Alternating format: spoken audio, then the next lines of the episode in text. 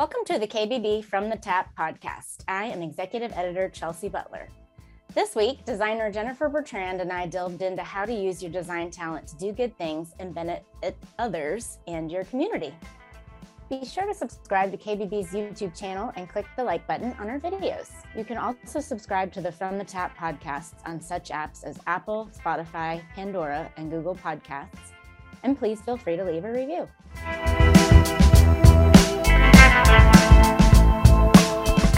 So, welcome, Jennifer, and thank you for joining me. Yay! Thanks for having me. Yay! I've been wanting to get you on here for a while now, so I'm glad that you you proposed this topic actually, and I think it's a great one. So it's what I had mentioned before, cause marketing, which I actually had to ask you what that was. I had no idea. Um, but but you know, you brought this topic up, so tell me how you define cause marketing. So, cause marketing is if you take your superpowers of design or whatever you have to offer in the world and you use it to do a warm fuzzy, but at the same time, it also benefits your business. A lot of times, when people think they do a warm fuzzy, that it has to be something super selfless, which of course we fully promote that part of it. But there are a lot of ways you can be smart about using your powers for good and how to make it benefit you. Yeah, that totally makes sense. So let's start out by talking about some examples of the cause marketing that you've done through your firm. Yeah, so I'm a, a sucker for a warm fuzzy story. Most people know my story that we have a son who had 20 surgeries. His name's Winston.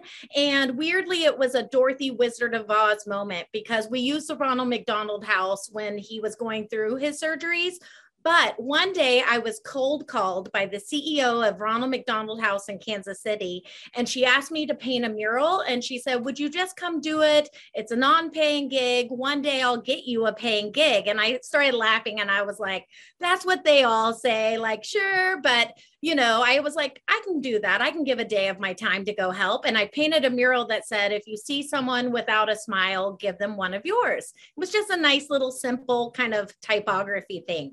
Well, needless to say, a year later, she asked me to help be a part of a 21,000 square foot new construction build. And it was a paying gig because it was a year long project. Not only that, it has turned into when she moved to Chicago that I've also done projects in Chicago with Northwestern Hospital, Major League Soccer, NFL, and we can go on to talk about how you brand um, kind of work with different brands as you're doing those warm, fuzzy cause marketing moments. Yeah. So my next question was going to be to tell us a little bit about your work with the, the Major League Soccer national headquarters like I it honestly sometimes I think when you just I'm a little bit of that miracle on 34th Street. Like I grew up on Disney, like I buy into all the cheesiness. I'm married to Larry David, so he's cynical Englishman, but I really believe that like if you do good, goodness comes back to you.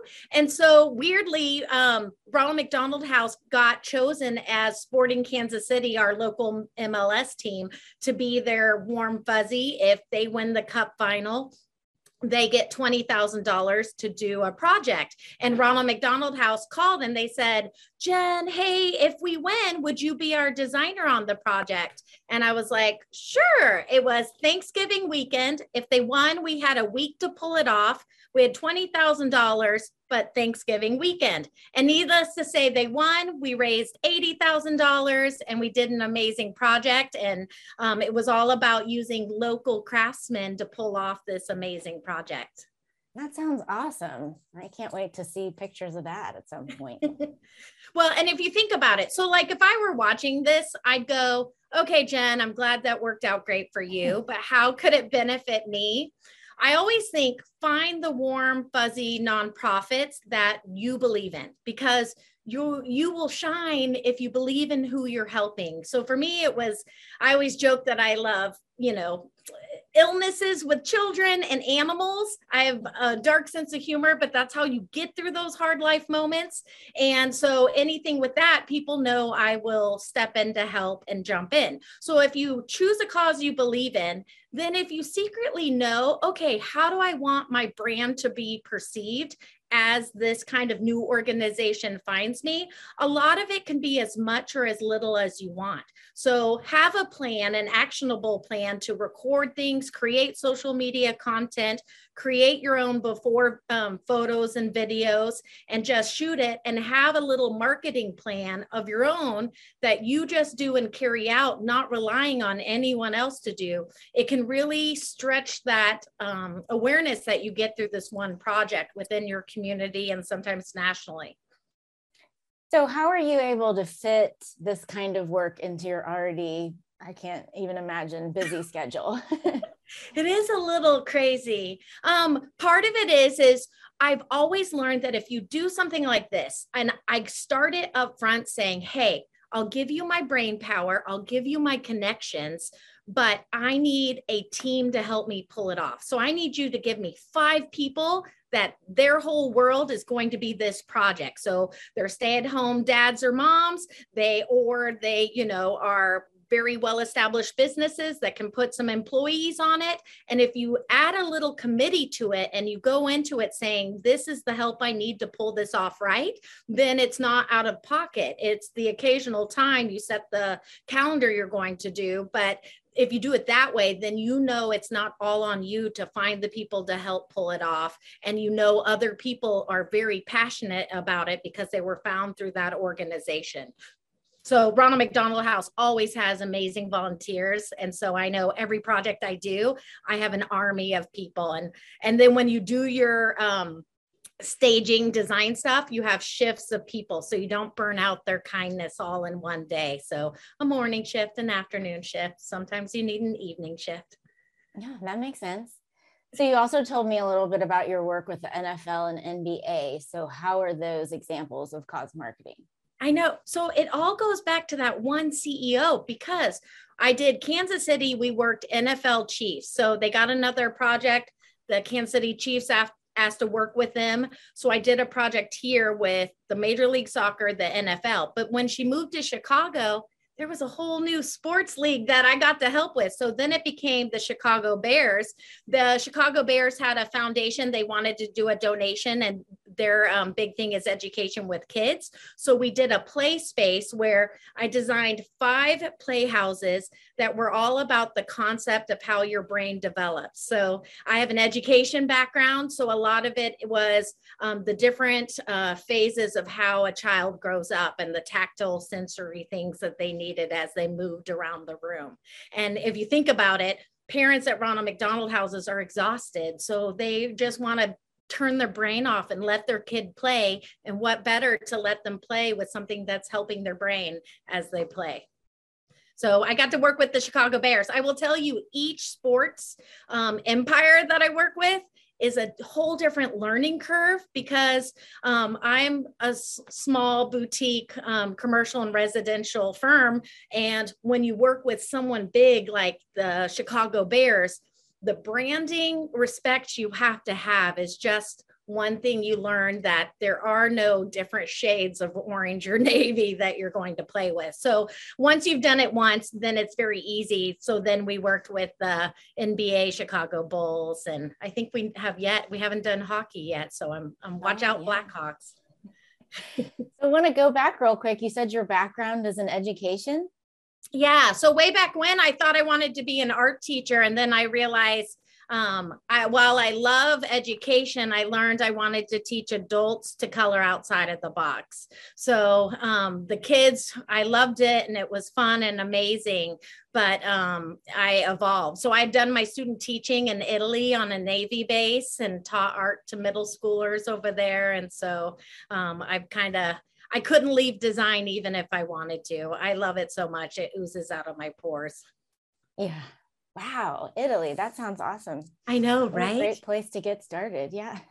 Well, I always think it's like design. Anything we do in design, like if your heart and soul's in it, you will do it better. So for student teaching, I was like, why would I not go abroad to Italy or whatnot? So I got to see Mount Vesuvius out my window every day while I was teaching, and I could talk to kids about the Sistine Chapel, and they had all seen it.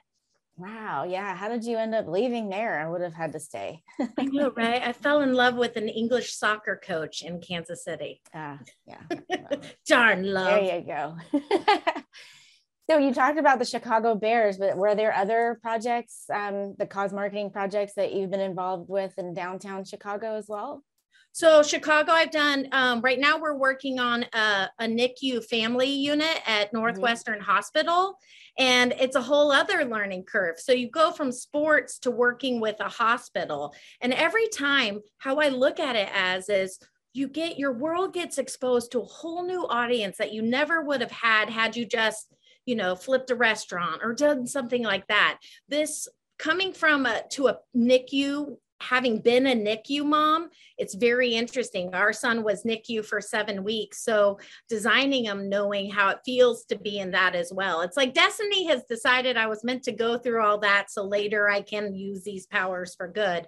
But the fun part is, is we're collaborating with Hallmark's artists. So Hallmark's, their world um, headquarters is in Kansas City. So there's a few that kind of do some gigs on the side. And so we are custom creating murals and artwork. And um, when you do kind of these kinds of projects, you learn about donors and sponsors through it. So designing donor walls that don't feel like donor walls. So I'm working with Chris Dew, who's like the Willy Wonka from Hallmark and and all of that. And and that one moment led to me now helping with a hotel in San Francisco. So I always just tell people with cause marketing, it's about kind of being open to it. I do a show where we make over houses for injured veterans and every single thing if you go into it with just trying to help someone but then use all of what you do for your business because I'll film for people on a veteran makeover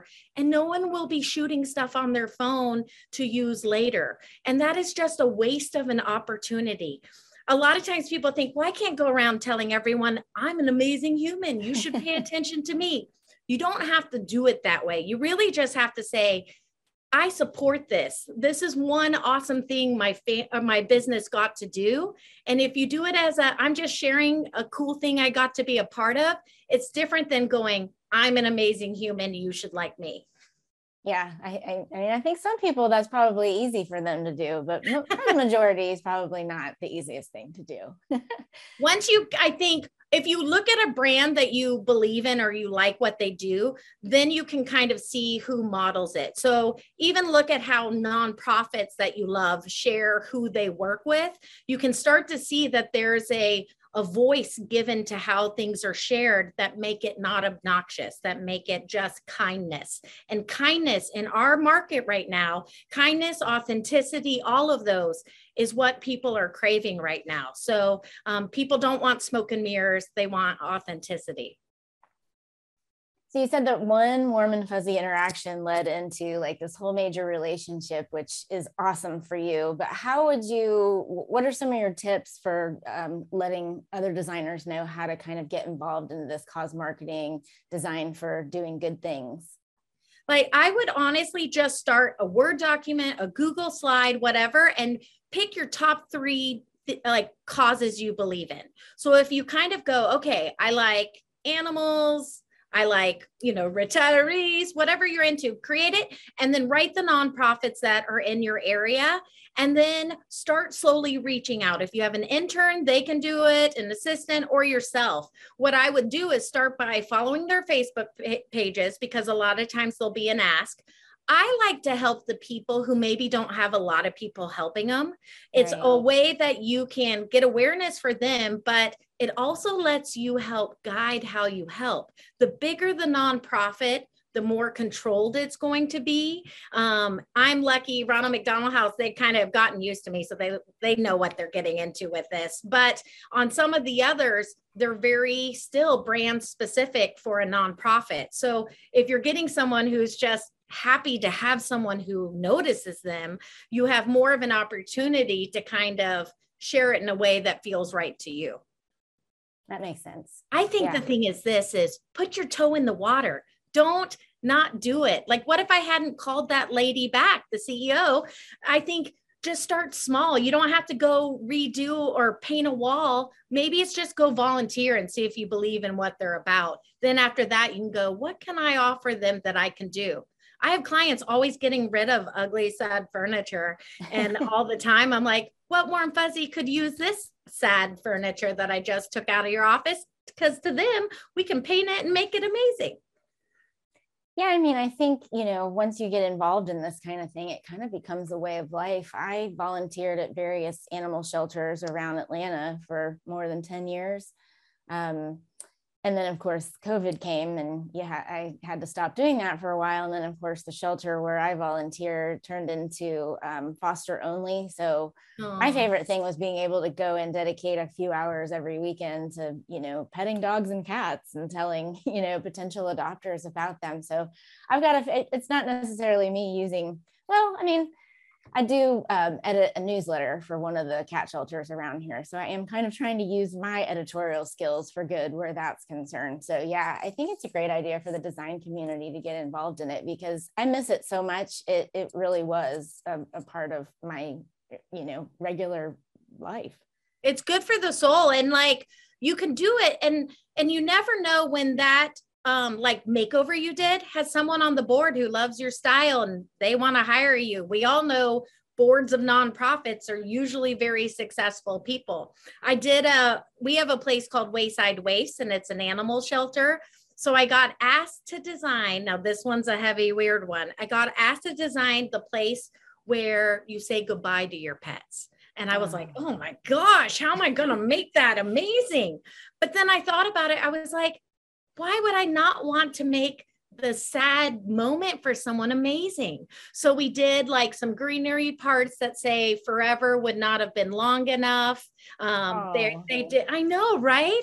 So if you think about how do you add color that it feels like a hug, that uh, that it just gives you peace in those final, you know, poopy moments with your pet.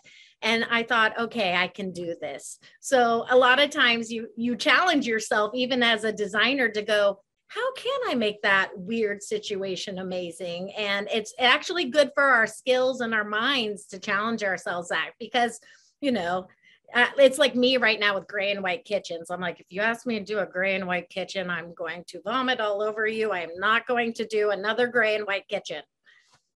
I try. Yeah, I'm I'm I'm right there with you. I'm very tired of that. And even earlier today when I was trying to figure out what to wear for our call, I know not everybody can see us, but you can see me. So yeah. I was like, she's gonna be colorful, so I can't just put on something gray or white. So no, but yeah, I'm tired of that too. I I I love that people are starting to embrace color more and to just like get outside of themselves.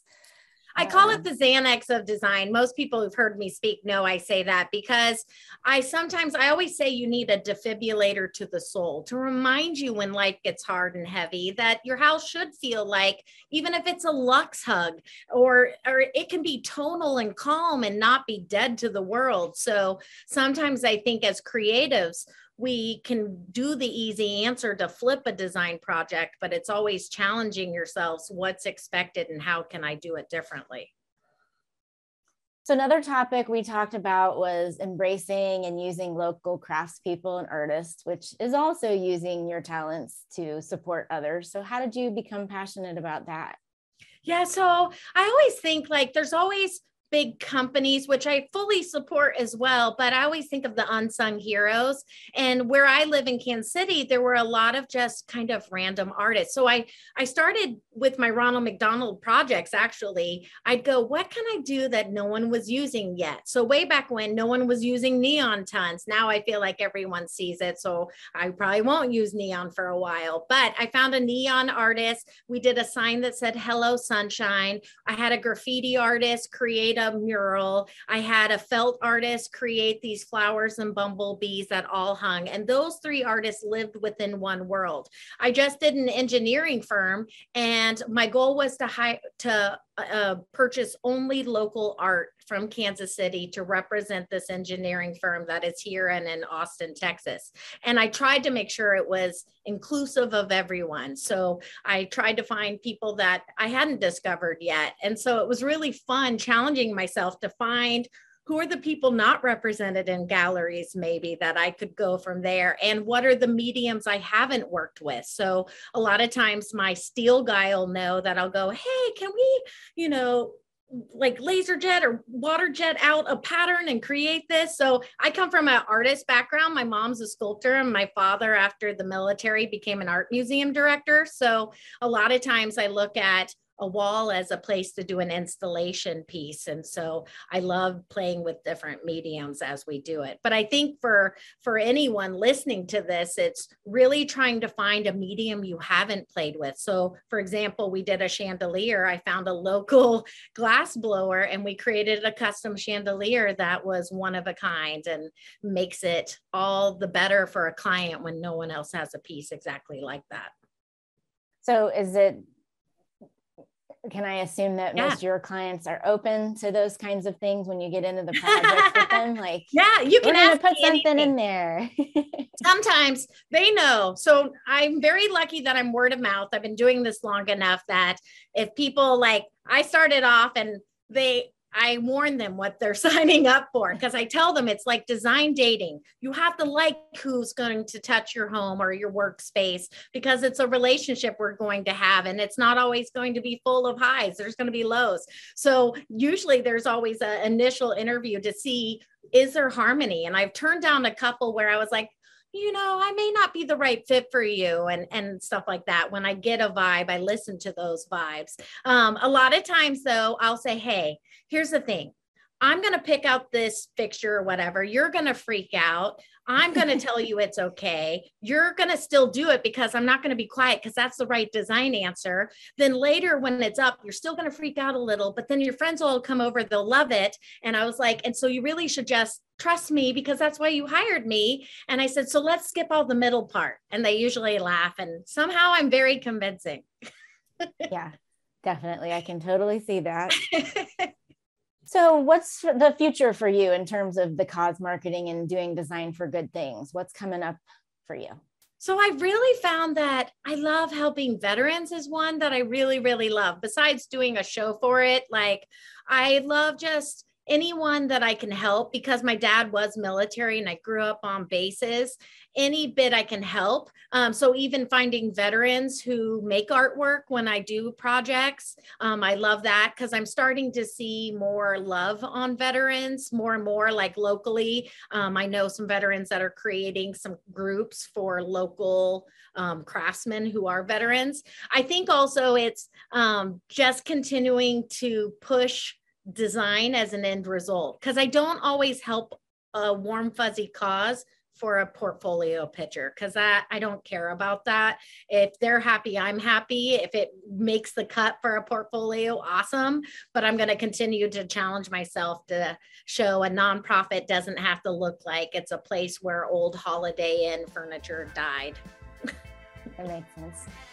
Well, I'm so glad we finally got a chance to sit down and talk and do all this great stuff. I hope that you've definitely inspired um, our readers to go out there and use their skills for doing good stuff, warm fuzzies, make you feel good about yourself, and have, you know, a, an exciting reason to wake up every day. So I think that's awesome. Yay! Thanks for having me.